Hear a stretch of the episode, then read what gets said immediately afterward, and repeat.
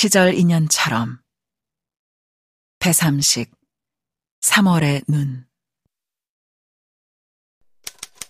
이젠 집을 비워줄 때가 된 거야. 내주고 갈 때가 온 거지. 그러니 자네도 이제 다 비우고 가게. 여기 있지 말고. 여긴 이제 아무것도 없어. 아무것도. 장호.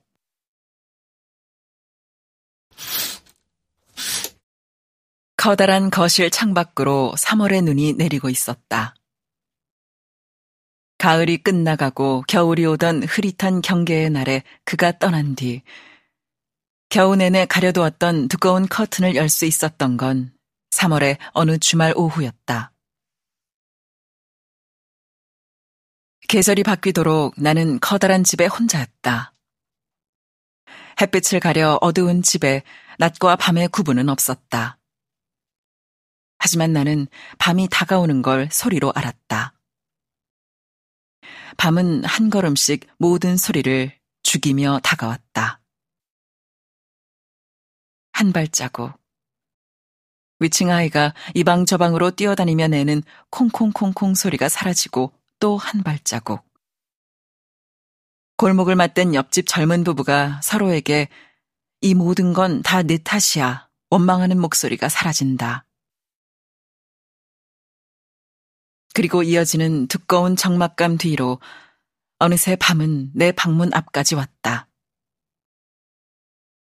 탁탁, 탁탁탁, 탁탁. 오랫동안 비워두었던 그의 서재에서 컴퓨터 키보드를 치는 소리가 들려온다. 다시 탁탁, 타타탁. 매일 밤을 새워 글을 쓰던 그가 떠났는데도 탁탁, 탁타타탁, 타닥. 그가 떠난 이후 굳게 닫아둔 방문을 다시는 열지 못했는데도 밤은 잔인하게도 그 소리만은 다시 살려냈다. 내 방에서 한 발자국도 내딛지 못하고 웅크리고 앉아 밤이 내는 그 소리를 듣고 또 들었다. 아침은 그 소리가 사라지는 순간 다가왔다.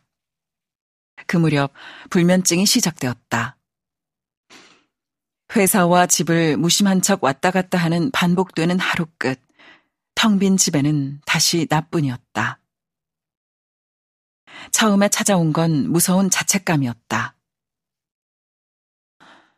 내가 그를 좀 더 이해했으면, 그가 원하는 대로 했으면 괜찮았을까. 끝나버린 사랑보다 힘들었던 건 내 선택의 실패를 인정해야 하는 것이었다. 인생을 살다 보면 누구나 선택을 한다. 오늘 뭘 먹을까라는 사소한 선택도 최선을 다해 경우의 수를 따지는데 결혼은 말해 무엇할까? 내 선택에 자신이 있었다. 사람들에게 증명하고 싶었다. 매일매일 우리가 헤어져야 하는 이유를 수도 없이 증명하는 나날이었지만 내 선택의 실패를 인정하고 싶지 않았다. 살면서 얼마나 많은 선택을 했나. 기뻤고 슬펐다. 원했던 대학에 들어가지 못해서 슬펐고 원했던 곳에서 일하게 되어 기뻤다. 선택의 결과가 숫자로 또 합격과 불합격으로 나뉘어서 통보를 받는다는 것은 얼마나 간편한 일인가. 답은 명쾌했으니까. 하지만 사랑이라는 그 끝을 알 수 없는 선택을 하고 나니 늘 두려웠다. 난 합격일까, 불합격일까? 우린 언제까지나 오래오래 사랑하고 행복할까? 창밖으로 야트막한 야산 능선을 따라 오르락내리락 장난스런 오솔길이 내다보이는 그 집을 나는 사랑했다. 등산객의 머리 꼭대기가 두더지 게임의 두더지들처럼 나타났다 사라졌다 하는 걸 오래도록 구경하곤 했다. 초여름 오후 거실 소파에 누워 책을 읽고 있는 내 발끝으로 숲에 초록을 묻혀온 바람이 지나가며 간지리고 가을이면 나무 끝에서 떨구어진 잎사귀들이 제자리를 찾지 못하고 거실 창에 붙어 흘깃 구경하더니 별 볼 일 없다는 듯 미끄러져 내려갔다. 어느 날에는 똑똑 소리가 들려 고개를 돌려보니 꼬리끝이 노랗고 부리가 빨간 새 한 마리가 창틀에 앉아 노크를 하며 나를 부르고 있었다. 그리고 겨울이면, 겨울이면. 하지만 나는 겨울의 풍경을 모른다. 창을 가려버린 두꺼운 잿빛 커튼만 바라보고 또 바라보며 그 겨울을 버텼으니까. 저기 언덕쯤에 나무를 심자. 결혼식을 하는 대신 그렇게 하자. 이 거실에 서서 나무가 무럭무럭 자라 열매 맺는 걸 함께 보는 거야. 나의 말에 그는 고개를 끄덕였다. 구청에서 혼인신고를 하고 돌아오는 길에 변두리 어느 화원에 들러 묘목 세 그루를 골랐다. 매실, 앵두, 살구. 이건 뭐 손바닥 몇 대 때리면 부러질 것 같은데요. 이걸 심으면 나무가 돼서 열매를 맺는다고요? 정말이요?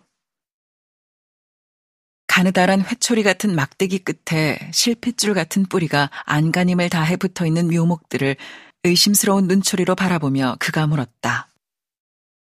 나무가 될지 말지는 이제 하늘이 알죠.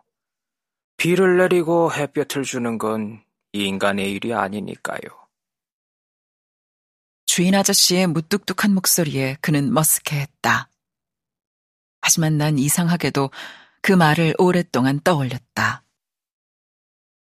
나무가 될지 말지는 이제 하늘이 알죠. 그때 우리의 이별도 하늘만 아는 일이었다. 그 연약한 묘목들은 눈에 띄지 않게 조금씩 하지만 분명히 자라났다.